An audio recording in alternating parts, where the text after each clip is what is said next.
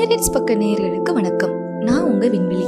இன்னைக்கு நம்ம ஹிட்லரோட வாழ்க்கை வரலாறுல ரெண்டாவது எபிசோட பார்க்க போறோம். முதல் எபிசோட பார்க்கலைன்னா அதை பார்த்துட்டு வந்து இதை கண்டினியூ பண்ணுங்க. நம்ம ரெண்டாவது எபிசோட்ல என்ன பார்க்க போறோம் அப்படின்னா ஹிட்லர் எப்படி ஜெர்மனிய ராணுவத்துல சேர்ந்தாரு எப்படி ஜெர்மனியை கைப்பற்றினாரு அப்படிங்கறத பத்தி தான் பார்க்க போறோம். ஹிட்லரோட கையில இருந்த மொத்த பணமும் தீந்து போச்சு. ஓவியராகவும் ஆக முடியல. அதனால ஜெர்மனிக்கு போய் ராணுவத்துல சேர்ந்துடலாம் அப்படின்னு ஜெர்மனி ராணுவத்துல சேர்றாரு.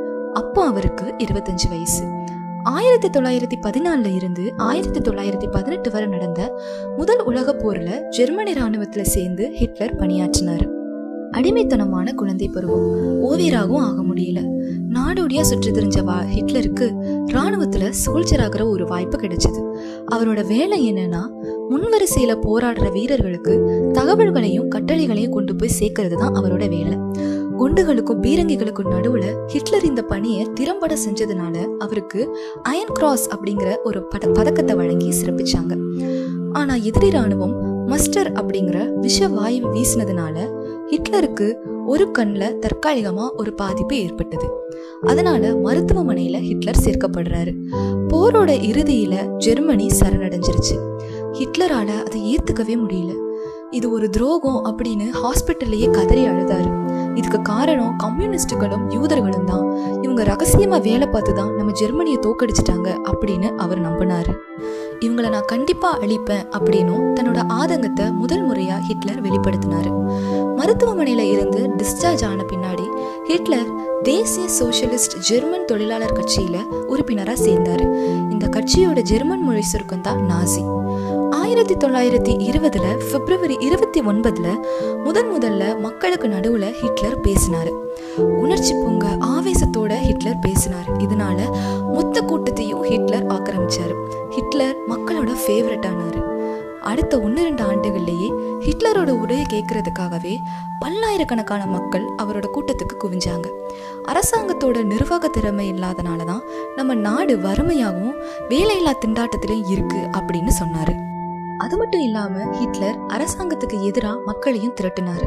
இதனால ஜெர்மனி அரசு ஆயிரத்தி தொள்ளாயிரத்தி இருபத்தி மூணுல அரசாங்கத்தை கவிழ்க்கும் முயற்சியில ஹிட்லரும் அவரோட சகாக்களும் இறங்கியிருக்காங்க அப்படின்னு அவங்க எல்லாரையும் ஐந்து வருடம் சிறையில் அடைச்சாங்க. ஹிட்லருக்கு மட்டும் பின்னால ஐந்து வருடம் ஒரு வருடமா குறைக்கப்பட்டது. ஹிட்லர் சிறையில இருந்தப்போ எனது போராட்டம் அதாவது மெயின் காம்ப் அப்படிங்கிற ஒரு நூலை எழுதினாரு. இனத்தை மட்டுமே மூலதனமா வச்சு ஹிட்லர் எழுதின புத்தகம் தான் அது. ஜெர்மானியர்கள் மட்டும்தான் நாட்டை ஆள தகுதியானவர்கள். கம்யூனிஸ்டுகளும் யூதர்களும் ரஷ்யர்களையும் விமர்சிச்சு தன்னோட புத்தகத்தை எழுதினாரு. அந்த காலகட்டங்கள்ல இந்தியா பிரிட்டிஷோட காலனி ஆதிக்கம் அதாவது இந்தியா பிரிட்டிஷோட அடிமையா இருந்தது. ஹிட்லர் அவரோட புத்தகத்துல ரஷ்யா ஜெர்மனியோட இந்தியாவா இருக்கணும் அப்படின்னு குறிப்பிட்டிருந்தாரு. ஆயிரத்தி தொள்ளாயிரத்தி இருபத்தி எட்டுல ஜனாதிபதி தேர்தலில் ஹிண்டன்பர்க் கிட்ட ஹிட்லர் தோத்து போனாரு. அதுக்கப்புறம் நடந்த எலெக்ஷன்ல ஹிண்டன்பர்க்கு ஹிட்லரோட நாசி கட்சியோட சப்போர்ட் தேவைப்பட்டது. ஹிட்லரும் ஹிண்டன்பர்க்கோட கூட்டணி வச்சு அந்த கூட்டணி வெற்றியும் பெற்றது. ஆட்சியிலையும் அமர்ந்தாங்க. ஹிண்டன்பர்க் ஜனாதிபதியானாரு. ஹிட்லர் ஜனாதிபதிக்கு அடுத்த பதவியான சான்சலர் அப்படிங்கிற ஒரு பதவியும் வகிச்சாரு. அந்த சமயத்துல பாராளுமன்ற கட்டடம் கொளுத்தப்பட்டது. இதனால ஹிண்டன்பர்க் மக்களுக்கு அடிப்பணியிற நிலைமை வந்துருச்சு. ஆயிரத்தி தொள்ளாயிரத்தி முப்பத்தி மூன்று ஜனவரி முப்பது அன்று ஹிட்லர் பிரதமரா ஹிண்டன்பர்க்கால நியமிக்கப்பட்டார். ஹிட்லர் பதவியேற்ற ஒரு வருஷத்திலேயே ஜனாதிபதி ஹிண்டன்பர்க் இறந்தும் போயிடுறாரு. அவ்வளவுதான். ஜனாதிபதி பதவியையும் கைப்பற்றி எதிர்ப்பாளர்கள் எல்லாரையும் ஒழிச்சிட்டு சர்வாதிகாரியா ஆட்சியில் அமர்ந்தாரு ஹிட்லர். அடுத்தது என்ன பண்ணாரு ஹிட்லர் அப்படின்னு நம்ம அடுத்த எபிசோட்ல பார்க்கலாம். தினமும் ஸ்பாட்டிஃபைல பைரேட்ஸ் பக்கங்கள் கேளுங்க. மேலும் அப்டேட்டுகளை தெரிஞ்சுக்கிறதுக்காக பைரேட்ஸ் பக்கங்கள் இன்ஸ்டாகிராம் பேஜை ஃபாலோ பண்ணுங்கள் நன்றி.